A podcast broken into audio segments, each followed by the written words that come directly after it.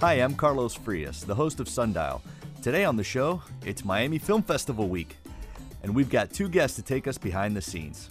First, where in Miami could you find fresh fruit, a pet parrot, and a fake Louis handbag? The Opa-locka Hialeah Flea Market, of course. It was the place to be. When it closed in 2022, it was the end of an era.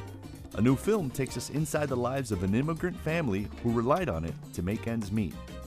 Plus, imagine having your first kiss on stage in front of a live audience. That moment led to one South Florida woman to become an intimacy coordinator. She helps actors treat steamy scenes like choreography. We'll talk to them both on Sundial starting in five minutes after the news.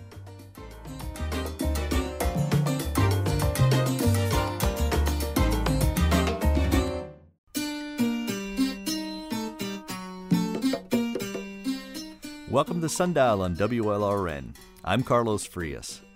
Where in Miami could you find fresh fruit, a pet parrot, and designer bags? Some real, some fake. Opa-locka Hialeah is the place to go. It's more than just a market, it's a great big show. Opa-locka. Ah, the Opa-locka Hialeah Flea Market. That little tune helped make this iconic place famous. In September 2022, it closed. After operating for nearly four decades, the largest flea market in the country was sold to a New York based trust for development. It was the end of an era. A new local film premiering at the Miami Film Festival takes us back to that time. Awake Before Dawn follows a fictional immigrant family, a mom and two boys. They spend their day under a tent at the flea market selling knickknacks to make ends meet. The movie was filmed just as the Opa-locka Hialeah Flea Market was closing. The filmmaker behind it, Jose Navas, believes the timing was providential.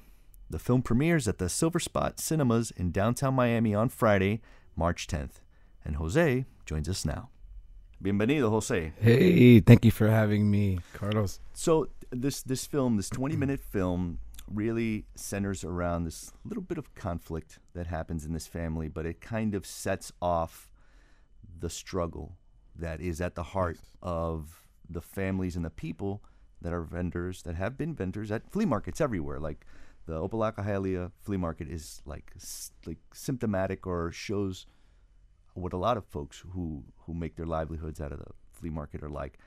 Give us a little tease about the the heart of that film of this particular film. Yeah, you know, you you nailed it right on the head. You know, this film tells the story of Santi, a young immigrant boy who works hard every day at the local flea market with his mother and his little brother. And uh, an unfortunate turn of event, he learns a lesson in sacrifice and in what really matters in life, right? Which is the people that we have around us, right? Right. The ones that we love. And so there's so much there's there's definitely heart into it and you know, Opa-locka, the flea market was such a staple in our community, um, specifically for the immigrant community. So many were, of us were able to come in and have a place where we could now make a living, right? And so it was. It, it's it's uh, something that was very critical to be able to showcase in the film for us. Right. It's funny because you said it was important for us. So tell me about your your personal experience with with uh, the flea market life in general that led to this fictional movie. Yeah, so I immigrated with my parents when I was young, very young, maybe three, four years old. Came here from Nicaragua, and one of the very first places my parents were able to make a living from was working at a lot at a flea market. Oh, which flea market was that? Yeah, so we worked at the one in Flagler. It was on 37th and Flagler. I think they used to, or I'm not sure if they still race dogs. Yeah, yeah. There's a there's a dog track out there. yeah. So that used to be a flea market. I don't know that they race dogs anymore, but but it, now it's like a casino. It's like a- yes. yeah. So back then, maybe we're talking about, you know, almost 20 years ago. uh, we started there. We worked at various ones, and uh, you know, What did your parents sell? Like what kind of things? was- yeah. So so we they sold a very a various various little different things like you know sandals to kitchenware, um, uh, porcelain fi- figurines. Um, I see a lot of that in that film. yeah, we just a little bit of everything. Yeah. uh, to to make sure that uh, you were diverse. You diversified your market. you know, You wanted to be able to catch people, catch their eye with something, right? Yeah, and that's critical in the film. That's so important. Uh, you know, Santi sees his mom work. The main the, the main character boy. the in main character, the little boy. Yeah. Uh, and I wanted it to uh, just a big shout out to uh, David Mingo, um, Chris Amato, uh, Carolina Sperotero, Miguel. Who are uh, these guys? The Gomez. actors? These are all the actors. Sidney Barboza, Juan Carlos Garces. You know, a great cast. Uh, But he, he, Santi sees his mom work, and you know, obviously that has an impact on him. Right. Tell me about the impact it had on you working in that flea market environment. Like, um, you know, were there were there aspects of it that you really wanted to show in your movie that were that were felt true to you? Correct. As a filmmaker, I think it's important to be able to tell stories that come from within side of you. There has to be a certain amount of confidence as a filmmaker to be able to get to that point. I mean, look at Steven Spielberg and the Fables, Fabelmans. I think it's really one of his first, one of the first times, other than Schindler's List, that he's able that he was really tapping into his own personal life, and that took many many years. Um, I'm definitely not close to Steven Spielberg, but I love and believe in telling stories that come from inside of you and that's what the story is about. Um, i definitely took very much of my own experiences working and meeting the different people the different vendors um, watching my parents wake up every day early on the weekends uh, and, uh, and and me helping them and my little brother as well. And so i definitely use those experiences um, to tell this story. Was there is there a character and I think I know the answer to this, but is there a character that you identify with the most in that movie? Yeah, definitely Santi. It's Yeah. definitely Santi. You know, I was that little boy carrying boxes. I was. Um, I remember when I used to work at the flea market. The vendors around us they used to call me uh, El Hombre Araña, which is Spider Man, Little right? Spider Man. because I used to go up and put the tents. And back then, it wasn't like it is now, where you see a lot of the tents already pre-set up. Vendors usually just leave them up. Back then, you, it was like concrete floor. You know, you'd come in in the morning, five o'clock. By six o'clock, it was a city of tents. So 5 a.m. It was like your whole family would get up and like you would you would put together your your flea market booth. Yeah, we'd get up. We'd all the boxes pack up, um, have the boxes ready to go, pack them up into the van. We couldn't leave them in the van because there was one time where we left boxes into the, in the van and we and it, we got it got robbed, It got stolen. stolen. What did that mean for you guys to have everything stolen like that? Must have been devastating. Yeah, it's hard. It's tough. It's tough. You know, uh, coming in, coming to this country, being everything so strange, not knowing the language, not having those resources. Um, it's hard. It's hard, and, and every dollar counts. And and that you kind of get into that in that film. There is there is uh, without giving it away there's a moment where like it looks like they're going to be short. Like they're like they there's been a miscalculation and they're going to be short. And you can see the desperation on their faces. Do you do you remember a time like that where you looked at your parents and were like oh there a big a big critical thing happened here and it's you know you Yeah, can see where they were Yeah, it's it's that there's been definitely you know younger coming up. There were definitely times where things were hard. Yeah. you know, um, we didn't have the things that every you know a lot of other kids had, but but that's okay. You know that that is okay. I think, um, you know that helps that molds you, that matures you. Uh, that life when it's harder it teaches you so much. You know if life was easy what what what lessons are you going to learn right? You're skating by. And so when you have hardships it, it really molds you it teaches you it makes you wiser. But there were definitely times that things were hard you know um, we'd have to work a little extra. My mom had to take on you know a third job you know and uh, but that taught me so much. What your folks are they still with us? And and what and if so what are- what do they what do they think about seeing their lives kind of fictionalized and seeing their and seeing you be able to, to have this career where it's not li- kind of living day to day at the at the flea market and yeah and seeing themselves on film yeah, it was interesting. I wasn't sure how they were go- when I showed them the film.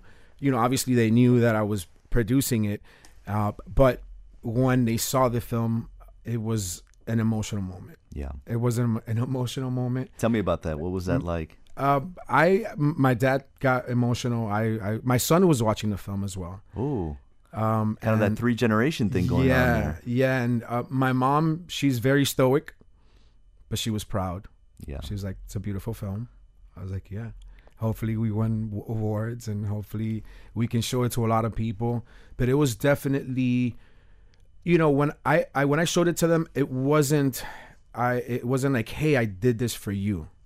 It was never about that because integrity for me as a filmmaker is important, right? If I want to tell a story, is because I believe in it, in in in all facets of, of of it, and not just because I'm doing it for this specific reason Right. right? And so it has to come from within. And the story was always that. It was a film that I wrote initially, co-wrote, not not thinking I was going to write something um not thinking of it as hey this is a personal i'm tapping into my experience or, or, or telling a story that's really I, I wasn't thinking of it that way. I was thinking of it as what do i know? What experiences have i gone through? And how can i tell a great story? And so that's how it came out. When i showed them the film i wanted them to know that they inspired me and that inspired the film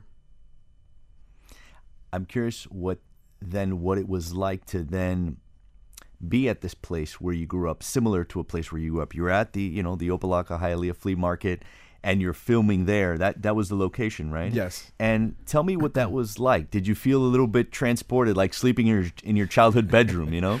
I did. I did, especially when we were, uh, you know, uh, with the art, working with the art department, and because we, when we worked, when we shot at the flea market, they gave us a nice, sizable lot that was empty, but it was re- it was right next to the flea market, so we had our own movie set, but we had to kind of create our own little flea market. And so we had, you know, our we had to buy tents and they were authentic to how we used to make them back then. So we didn't go buy tents at, you know, Walmart or Home Depot or those. We bought we made uh we made them to the way they were before and that brought so many memories because I remember the pipes and putting the weight and and the tarp and then Physically building the- the tent every- exactly every building it you. you know and then watching uh, David who plays Santi Mm-hmm. watching him on screen on the monitor carry those boxes and putting them into the van I mean that hit home Yeah. that was that was and now talking about it it gives me chills yeah. Was was there an element because you know we see there's great shots. It feels really authentic to being you know from what I remember going to the to the flea market as a kid. Were there any of folks like from the actual flea market in like the background is like you know uh, like location kind of background? Absolutely. Yeah? Yeah, absolutely. The first thing I did, the first, the very, very first thing I did once we got the okay from the flea market, I went and I wanted to talk to a lot of the vendors and let and, and, and telling them, hey, we're a production company, introducing myself, telling them my personal um, connection to the flea market. That was very important because you know uh, you have to it's a community and you have to be able to get people on board and then some people have you know they want to sell. They, this is their business. So i can't expect that i'm going to come in and then you know shoot a movie and running around. And we we we did use a lot of the uh, uh, flea market. So there was a running scene where we actually cut through the flea market. So i wanted to kind of connect with the vendors and let them know hey this is what we're doing. This is who i am but this story is for us and that was so important and it was so special to be able to talk to them so there are a lot of vendors real vendors we used as many real vendors as possible in the film What did you hear some stories from them? Did they then share some of their own stories about why they were there and how like their background and how, what they were trying to get to? You know? yeah yeah you know i spoke to to one lady who was you know she had a, a nice big lot it was like a double lot she had a bunch of different things shoes and um tools right? And I, I was watching her there and I, we were there all day you know uh, for a whole week and for we, we shot three four days there. And I was watching her, I'd watch her and I'd watch her in the morning and she'd sit there in the, during the day and the whole day and she she I you know we started talking and I asked her you know how's business? You know are you selling a lot? Because I would see her a lot of times just kind of like just sitting there and you know. And I found out that really this is all she knows Mm. and I, you know, and talk in talking to her, I I saw that she loved communicating, like being able to talk to people from that community, right? Right. and and you know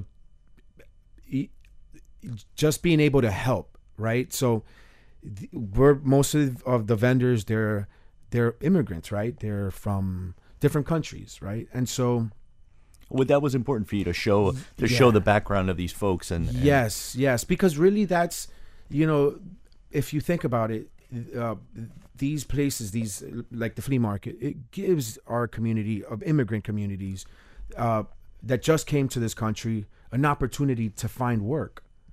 If you don't have the means if you don't have let's say if you don't know the language right? If you're just getting started like my parents right? You need a you need someplace like that. And that's why these places are so critical. And i think that she really loved just connecting with that with her immigrant community. And maybe it, it was okay that she wasn't selling that much. And for me i'm very much i always look at what's bigger like what's next? What's you know i'm going i want to go higher and higher. And so i really it was a humbling uh conversation having with her understanding that you know she's enjoying what she does right absolutely. yeah We're going to take a little break here, but when we come back, um, I want to pick up with you with uh, Jose Navas. He's a filmmaker. Uh, his new film is Awake Before Dawn, that's showing during the Miami Film Festival about what it was like when you found out the market was closing. Be back on Sundial in a minute. yes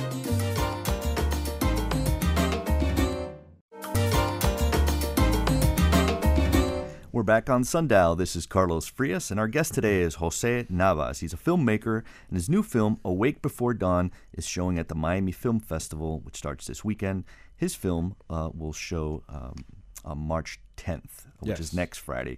Uh, if you missed any part of our conversation, all Sundial episodes are available on our daily podcast. Just search for WLRN Sundial on your podcast app. So, uh, Jose, your the film is set at the Opa-locka Hialeah Flea Market, Yes. and which is no longer around. But Yes. you were filming when you and the folks around you heard that it was closing. Take me to that moment. What was that like for you, and what was that like seeing that in those folks that rely on that place? Yeah, it was it it was it was a crazy situation because we we had the script ready and my team and I were starting to hunt for a, a flea market. You know, where are we going to shoot? And for me, the Opa-locka Flea Market was my one of my top choices. It wa it's been it was in the part of the community for almost 50 years. It still had that old school uh, traditional, you know, tent. You know, it wasn't under it wasn't in like a, a, a big warehouse. And so I initially wanted to e- immediately wanted to use Opa-locka. So we contacted them and we we got the okay. So we were awesome. We started uh, preparing for the film, and maybe I would say three weeks before we were gonna do principal photography, we get a call and they tell us, the manager Ray tells me, "Hey Jose, bad news.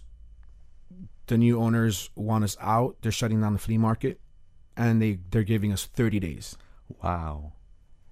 and I was speechless. I was I couldn't believe it. You know, So did you guys go ahead? Did you speed ahead and film everything you needed within those thirty days, or no. did you have to change location? yeah, I- it was it was there was no possible way for us to be able to do that. Um, you know, and so it luckily the vendors uh, protested. They got together with the city with city officials, and ultimately they were given instead of thirty days, ninety days. So your production schedule, uh, you had more time there. All Yeah, of a sudden, they yeah. they got a reprieve, and you had a reprieve to, to film as well. Well, yeah, you know, the, it, it's it's definitely it was a tough production. You know, it was a tough uh, art, uh, being able to build that that that lot and um and get and get this movie done. We knew it was going to take some time. It was a lot of preparation, and so when they gave us when they told when they told them about the 90 days i was still unsure if we were going to be able if the flea market was still going to let us move forward with it because mind you they were now in the midst of getting shut down What what were some of the reactions from folks that you were seeing? These vendors that like like your own family had had relied on it. I saw I saw, I saw people cry. Yeah. I saw I saw vendors break down. Um yeah, I mean, it was pretty devastating. I saw vend I saw many vendors kind of like just not knowing what they were going to do, uncertainty, um, you know, breaking down. Yeah. You know, what do we do now? And and it was and it was kind of crazy to think that they were going to give him 30 days. After, you know, the uproar, they gave him that that 90 days. I contacted the um, I contacted the flea market and I asked them, you know, now that we have this extra time, that you guys have this extra time, you know, is it is it possible for us to be able to come in and, and shoot this film? I think now is probably the the right time to do this because if we don't go in there and shoot, uh, this is a way for us to kind of commemorate, you know, keep keep keep the story alive, keep the flea market alive. And they came back after a week. They said, "Okay, well, you guys can shoot." We were shooting we finished pr- principal photography one week before uh, what two weeks before it, it closed down. And the day before the last day it was in operation we were shooting pickup shots b-roll shots. So we were there shooting up until the last day the festival was in operation. The What- the, the um the flea market was in operation. Right. What What did it mean to be shooting, knowing both what that the family, your fictional family on screen, what they were going through, but with the background of what these actual folks were going through? How did that affect you think the the actors and your direction? You know, with with that If- looming in the background. Yeah, it, it really felt it felt like we were supposed to be there. Hmm. It felt like this was supposed to the the the the oppor- the opportunity was so narrow. I mean, we were there literally picking up doing B-roll shots and pick and doing pickup shots the last day the the the uh, uh, flea market was in operation. So it was really tight. We were like we were in the nick of time and I knew that I had to there was something you know that was pushing me to do it to make sure that we get let's do it right let's tell this story let's bring it to life and and and and and show it to the world because this was also a big part of your own life. It was a reflection of what was important in, in your own life. Tell me what the flea market meant for your family. Like, where are they today? Like, you're obviously a filmmaker. You know, like that that led to you know your family kind of moving through um, economically. It sounds like Yes. that it was a big help for them. Where, you know, how did how much did that help them, and, and where Yeah. are they today? Yeah, yeah. I mean, they're. I'm. I'm very glad to say that you know they they they're business owners. Uh, they got into the real estate business, and I got into the real estate business because of my parents. When Oh, I was wow. 18, I got into it really young, and so I I think that they accomplished what they were trying to do, which was to give us a better opportunity. And uh, yeah, so my my brother owns a restaurant. So we all learned. We're all entrepreneurs. That's amazing. so so really, and it all started with the ability to make a living for themselves at, at, at a flea market. Absolutely. That in, they instilled that in, into us ve- at a very young age. You know, waking up when you were five five uh, years old to uh, pack up boxes, to pack up the van. You know, uh, be Spider Man and putting the tents up. You know, it, and working and. Uh, it, yeah, that instilled a lot of uh, discipline, principles, and uh, sacrifice of hard work. and then you can see it in your film that there is a desperation in those characters when because they they are literally living dollar to dollar Yeah. uh, in in that movie Yeah. how important do you think it is to have those kind of opportunities for for folks who are who are recent immigrants or folks who you know are really trying to get a start how you know how is important Yeah. is it to have those kinds of uh, kind of grassroots um, business opportunities you know Yeah, I think it's important in so many levels. It, not only, not only, excuse me, not only is it important in the fact that it gives you a job, right? It gives these immigrants, uh, recent immigrants, a job, but it it also it it's it's a community. It's like you feel like, um, you feel like it. People are very much a f- family, and so like I was mentioning before that one lady who's uh who a vendor who was just there she was she was just that was her home and and she loved being there right? Have, have you been able to keep in touch with any of those folks that you Yeah, might we- have they, they cross paths with? Yeah, we uh we actually invited them to the premiere for the world uh, the world premiere at the Miami Film Festival. So a few of them will be showing up, and we're gonna be so excited to be able to have them see our film. We believe that you know being a Miami story, but more importantly because of the effect that the shutdown of the Opa-locka flea market had on a lot of these vendors, I really felt like this is was my way of saying, hey, thank you. You know here like watch like this is for us and hopefully we can you can we can show this film you know across the nation and and and in many many places. How are you feeling about them seeing seeing a fictionalized version of themselves? Uh, i'm screen? excited. I'm excited. I'm definitely excited to see their to hear their feedback. Um i hope they enjoy it. And um i'm excited. I'm excited. Obviously they're going to look at it one way. You look at it one way because you have a personal tie. But there are folks who are going to see it who don't have a tie other than if maybe they found themselves shopping there at some point what do you hope that folks will take away from this movie Yeah, you know, this film has universal themes. It it really doesn't matter if you you know are a recent immigrant or if you are ultra successful.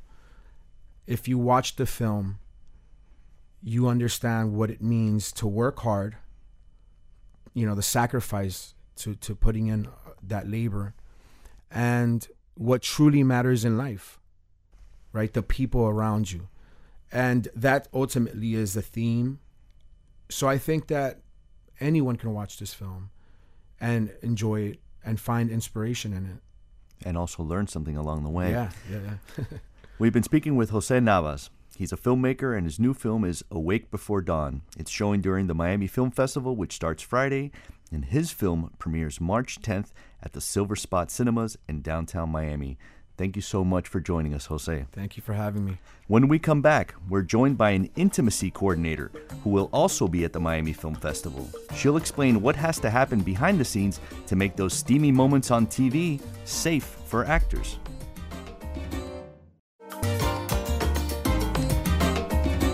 Welcome back to Sundial. I'm Carlos Frias. Her first kiss ever was going to be on stage in front of a live audience. The student actor came to Nicole Perry for help. She confessed she confessed she'd never kissed anyone before. Now she was being asked to do it publicly as part of a production. Nicole was a choreographer.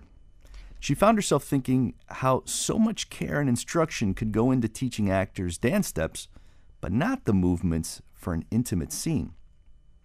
Nicole decided that had to change. She now works as a certified intimacy director for films, TV, and theater productions. She'll be hosting a masterclass at the Miami Film Festival on Thursday, March 9th, to talk about what goes into her role and how she makes scenes safe for actors but steamy for the audience. And she's here in studio with us today. Welcome, Nicole. Thank you for having me. I'm so excited. I know. Well, well, listen, it's such an interesting topic, intimacy director, and it kind of makes you go, aha, right? So take us through that first aha moment for you. Like, why did this, when you suddenly realized this is a job that needs to exist? Yeah, I was I was teaching theater and dance to high school and middle school students and had worked for a while in youth theater and thought, you know, we tell them when to sit and stand. We go over how to say words properly and what's the emotional quality. We have dance steps. We have choreographers we bring in specifically for dance. We have choreographers we bring in specifically for fight scenes. Why are we not choreographing intimate scenes, whether it's a kiss or a hug, and not in the case of minors, but in the case of adults, of simulated sex. Why are we not having the same sort of choreographic process and creative process for that when we do everywhere else? And the answer is usually because people feel weird talking about sex. So right, right. And it's and it's interesting that like you would leave that to chance. Like Yeah. let's plan out every other single thing, including every shot and every light, and uh, you know exposing every pore on the face. But then at this part, just go ahead just and wing it. Just go for it. just go for it is so often the note that's given. And sometimes I think that comes from an uncomfortability. And sometimes I think it comes from a really good place of like, we don't want the actors to do anything that they're uncomfortable with. So if we let them do it, then it will be what they're comfortable with. But that doesn't take into account the power dynamics between the actors. If one is famous and one is not, then one could feel really pressured to do something a certain way. And with students, the power dynamics are just out of control because they're trying to please adults who are also their teachers who are giving them grades. Yeah, that's uh, that's odd. Well, take me through that that first example. Not maybe not all the way through, but just kind of tell me a little bit about about how that resolved itself. Like, what did you tell that young woman who was going to have her first kiss ever, never been kissed, and Yeah, uh, I like, on don't think it. I mean, I don't think it went well because I did not have the skills that I have now. I was not trained in intimacy choreography, um, but we did have a separate rehearsal where it was just the two actors and they were not in front of everybody else in the cast and it wasn't you know in front of a live audience for the first time so that they could have that moment separate and not have to entertain people with it. Uh, and we did talk about like, oh, which way should our heads go? Should they go right or left so that we don't smash our faces together? You know, but now I have so many more skills that I so wish I could travel back in time to that moment and just handle it with even more care. Well, let's let's go back in time in our minds. So, tell me about some of the skills that you learned that you realize, like now looking back, that these are important things. What kind of things do you try to do on set? Uh, what skills do you try to bring to make it comfortable for actors? Yeah, the first thing that I do when I'm having a conversation with an actor is to ask them about what are their boundaries? What are their needs for the scene? Are there things that they don't want to do? They don't want to have touched? They don't want to touch on someone else? They don't want to have the camera see or the camera keep body parts or actions? You know, what do they need to feel really confident that they are being portrayed in the best light and their camera their character is telling the story that they want to tell. And then we talk about the character. What is this moment for this character? What is important to them as the actor about this moment for the character? You know, is it a first kiss and are they nervous? Are they excited? Is this a moment that's been building up and coming for a long time or is it a spur of the moment choice? So that we know the sort of emotional qualities that we want the movement and the moment to have. Right. Uh, there, in other words, looking at the intention of every single thing, like you would in the rest of the film. Yeah, exactly. It really is about storytelling. Like intimacy choreography makes for better stories. One because the actors feel confident because they know that their needs are taken care of. But two, it supports what the actors want their characters to be doing and what the directors want those characters to be doing. Contrary to how, you know how you were how it was when you were first getting into it, how is this whole topic addressed in acting circles and acting schools now? Is it becoming more mainstream? It definitely is becoming more mainstream. I think it's becoming more mainstream, particularly in film and TV. And we use the title intimacy coordination in film and TV, so it goes along with a stunt coordinator. And we use the title intimacy director in theater, dance, and opera, so it goes along with a fight director. We try to have the same credits as our colleagues wherever we are. Uh, but Bridgerton really put intimacy coordination on the map. Um, there were in the first credited intimacy director is Alicia Rodis on HBO's The Deuce in 2018. So it's been around for about five years, but Bridgerton was really the explosion of pop culture intimacy coordination. I mean, there was an SNL skit about intimacy coordination, so people know what it is now. In theater, it's not quite as popular.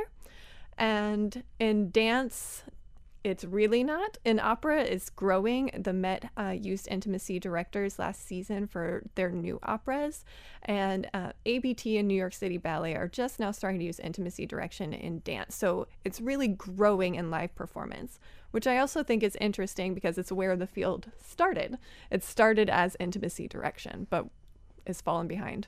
Uh, tell me about that Bridgerton kind of explosion. Like, how did how did that become a, a pop cultural uh, touchstone, and, and like what what made it so special um, and, and so important for your for your career for your business? I think because the stars were very vocal about it, about having an intimacy coordinator, about having a great experience. Lizzy Talbot was the main intimacy coordinator on that, about having a great experience with Lizzy, and that it was choreographed like a dance, and that they felt like they knew what was expected of them at any moment. They didn't have to make things up, that they knew how they were doing at their job because they had an intimacy coordinator. They knew when they had done a good job because they did their choreography. and that adds to the the film experience if uh, if if they're being able to to know whether they did a good job. Yeah, because if your brain is stuck between trying to be your character, but then trying to monitor your own behavior and your partner, of like, is this weird? Do they think it's weird? I might think it's weird. I'm not sure. What if I do that? Is that then you don't have the same energy to give to your character and give to your performance? D- did you, have you seen um, pushback to it because it's that one part of film that, like you said, nobody talked about and said, "Hey, let's just wing this part." Uh, did you see any kind of pushback to this? Yeah, there's definitely some pushback uh, from various people in the industry. You know, sometimes it it's directors that think like, "Oh, I've always done this this way, and nobody's complained before, so I think it's fine." I've always done this this way is usually a bad reason to keep doing something, it, right? It really is. It really is. And that tells me they're not really considering those power dynamics again of like, is an actor really going to say to the director, actually, I'm not sure if I want to do this? You know, because they're going to be worried about their next job having a good working relationship. Like, is an actor really at liberty to say no? So it's not a good reason to keep doing it at all. And sometimes it does come from actors that are afraid that over choreographing a moment will take away their ability to be in the moment that they'll be thinking about this hand goes here and that hand goes there. And so we talk about other moments where things are choreographed for safety and for accuracy, like fights and dance. And then we also have a variety of tools. Like sometimes I do choreograph things right down to when you inhale and when you exhale and where your baby finger goes. and sometimes we create containers where we're like, as long as your hands are on their back, they can be anywhere on their back. So you can follow those impulses, and that is a conversation between the two actors or more, uh, and me and the director of what's going to work for this pair. It's not a formula that applies to everything. It's very much about hitting your marks, right? Like that's still that's it's, it's a thing that they can connect with, I guess. Um, tell me about some of the feedback that you've gotten from actors that are that you're working with for the first time who had never had this and maybe had apprehensions about it. What kind of feedback do you get from them?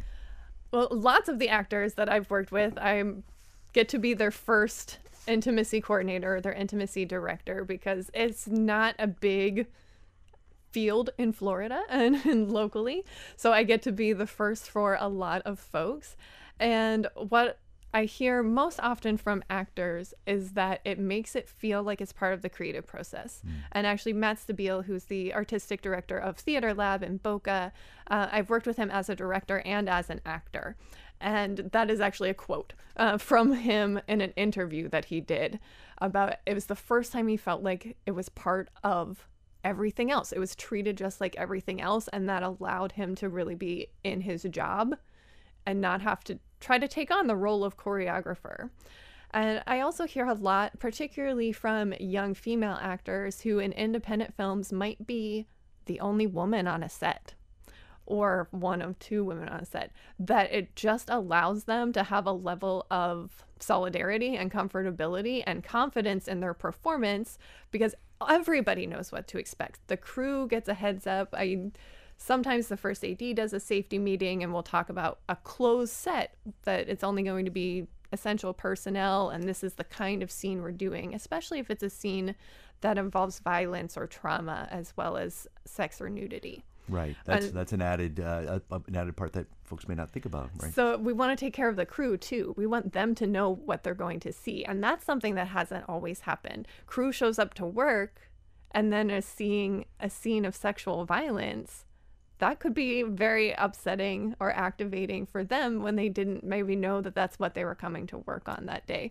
And so knowing that there's an intimacy coordinator that's handling that moment is really reassuring, not only for the actors who now know this is what I have to do to do this job well, but for the crew to know these actors are safe. They feel confident about it. They've had conversations about it. They've maybe even had a rehearsal before we've gotten to here. And so that they can feel confident that what they're witnessing is acting. Right. Why why did this become important to you? Uh, Was there a moment in your career, in your acting career, where you thought I could have really used someone like me on set? I haven't acted in a in a bit now, um, but I was I was acting in Philly. I'm from Philly, um, a little over a decade ago, and you know had a stage kiss that was just one of those moments of like, and kiss, and you'll figure it out, and we'll do that, and it was totally fine, and that colleague was totally wonderful and great, and we are still colleagues and friends to this day.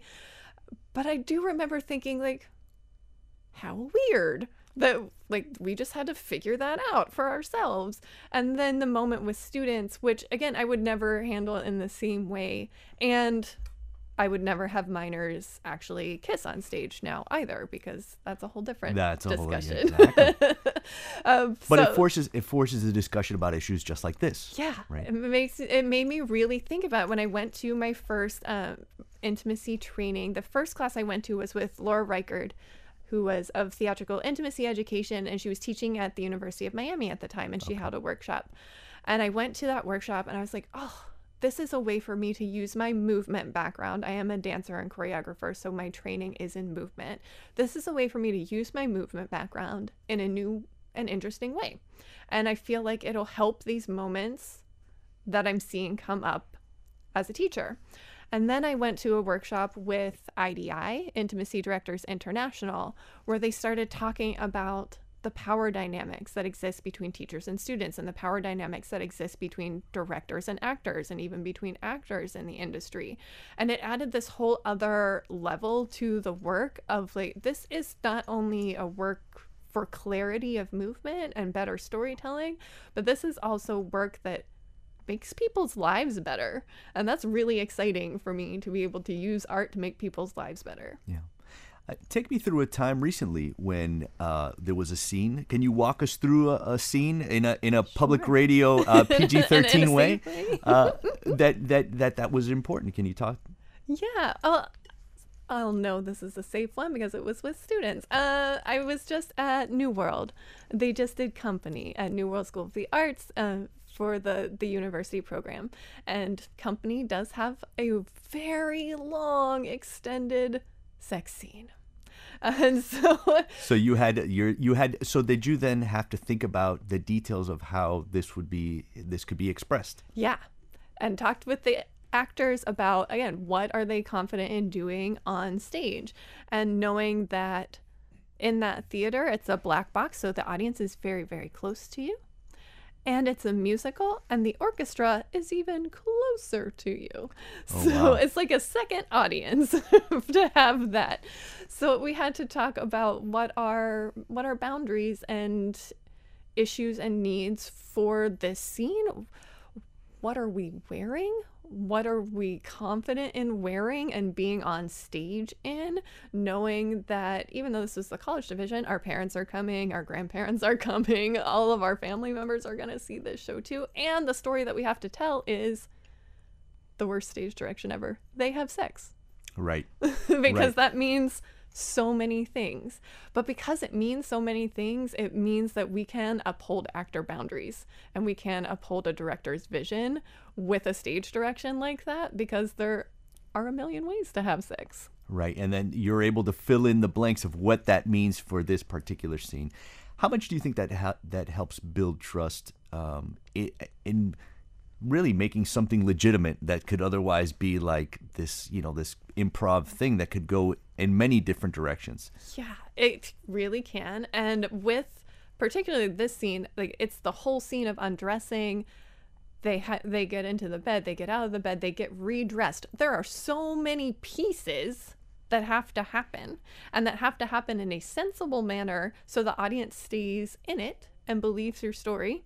And you as the actor need to know all these things are happening and i still have to know where all of my costume pieces went so i can put them back on and not feel rushed in the scene to get everything done. So i think it builds a lot of trust between the actors and also just in the creative process. It builds trust for the audience when they see it that they know that the actors are safe and for the crew as well. But it also gives these actors skills that they can take into every other job that they go into, whether there's an intimacy professional that's hired or not, which is how to talk to your scene partner about what their boundaries are, how to talk to the director about what your boundaries are if you need to do that, how to think through these scenes as moments of choreography rather than oh no, we have to figure it out. Okay, we can figure it out because we know how bodies work. So I get excited particularly for students to have interactions with intimacy professionals because it's still a new field and not every film is going to have an intimacy coordinator even if they need one. And to be able to just have those skills to advocate for your own boundaries and to have a good clear conversation with your scene partner about what you each expect and how to take care of each other is so important. It's you do um, intimacy, intimacy co- uh, coordination and directing for theater, but also film. Uh, Mm-hmm. You recently worked on uh, God Forbid, uh, which is a Billy Corben documentary Yes. on Hulu. God, this is the second time we we name check Billy Corben in two days. i mean it's very But- hard not to in miami so take me through like what you how that is different when you're doing something for film and what that's like when you're on a on a set. I, I'm I'm curious. Yeah, it's really it is a different medium than theater and to be able to think of it differently. You know, theater I tend to think a little bit more big picture and film I have to think more details. And documentary is even more different uh, because we are portraying real people doing real things. Right. and it's not fictional characters. And because they of course are not the real people doing the real things they are actors doing fake things we have to get some really artistic camera angles. You know and working with um, the whole team at Rakontur is really great because they are pros at this. That's what they do with these documentary things with these you know reenactments. So they have great ideas of what those camera angles can be but i honestly think god forbid is some of the most artistic work that i've done as an intimacy professional because of the collaboration with the actors with the camera with billy and setting up these artistic shots that sell the story without ever showing someone's face because we can't because it wasn't really them. So has has the choreographing of these scenes changed the way uh, a scene plays out because of these things? Like, are, do those things go hand in hand? Yeah, I think it it has or it can because we can have so many more ideas of things that we could see. You know, when we read the stage direction, they have sex. Like we, everybody has their own image in their mind of what that is, and it's usually like a wide shot of bodies. But then we can have so many more things that that could be of you know hands grabbing sheets feet and legs rubbing each other, sweat rolling down the body. You know, that was a shot that Billy definitely wanted for God forbid was sweat. It's Miami after all. Of course. So there's so many more layers that we can think about when you have someone who is thinking about that of like what if we put the hand over on the sheet and it grabs and then we can see the wedding ring because and God forbid it's a interesting situation of of married people doing other things. Uh, so so it's an opportunity for a little bit for, for the addition of an artistic element to it rather than a limitation. Yes. And you can really get some great close ups and you can also get some great wide shots and know that those wide shots are going to look like the thing that you want it to look like. If you could fast forward 10 years here in the last minute that we have, uh, what would you like to see? How, how what would you like to see for the the injection of um, intimacy coordination in in artistic productions? Well, I would like to be working in Florida a lot more. that would be great if y'all could send me some local work. Uh, but I think my work would really be a lot more movement and choreography, and I would not have to do some of the sort of consent education and consent lift of the production team that I have to do right now because consent will just become the norm. We were all we're going to have those conversations as part of our job about how we take care of each other so I can go in and be the movement specialist in the intimate moments. We've been speaking with Nicole Perry. She is an intimacy director and choreographer in South Florida of those intimate scenes uh, that make it look sultry on screen but safe for actors. Thank you, Nicole, uh, Thank for you. sharing your time. You can uh, hear her at a Q&A during the Miami Film Festival. And that's Sundial for Wednesday, March 1st. Leslie Ovalle Atkinson is our lead producer. Elisa Baena is our producer and social media editor. Sergio Bustos is WLRN's VP of News. Katie Munoz is our director of live programming. Peter J. Mertz is WLRN's vice president of radio and Sundial's engineer. Our theme music is by the Miami Afro Cuban funk band Palo at gopalo.com. You can download a podcast of this program. Just search for WLRN Sundial on your podcast app. Coming up tomorrow on the program, we hear from the snake hunter at the center of a documentary that's premiering at the Miami Film Festival. I'm Carlos Frias. Thanks for listening.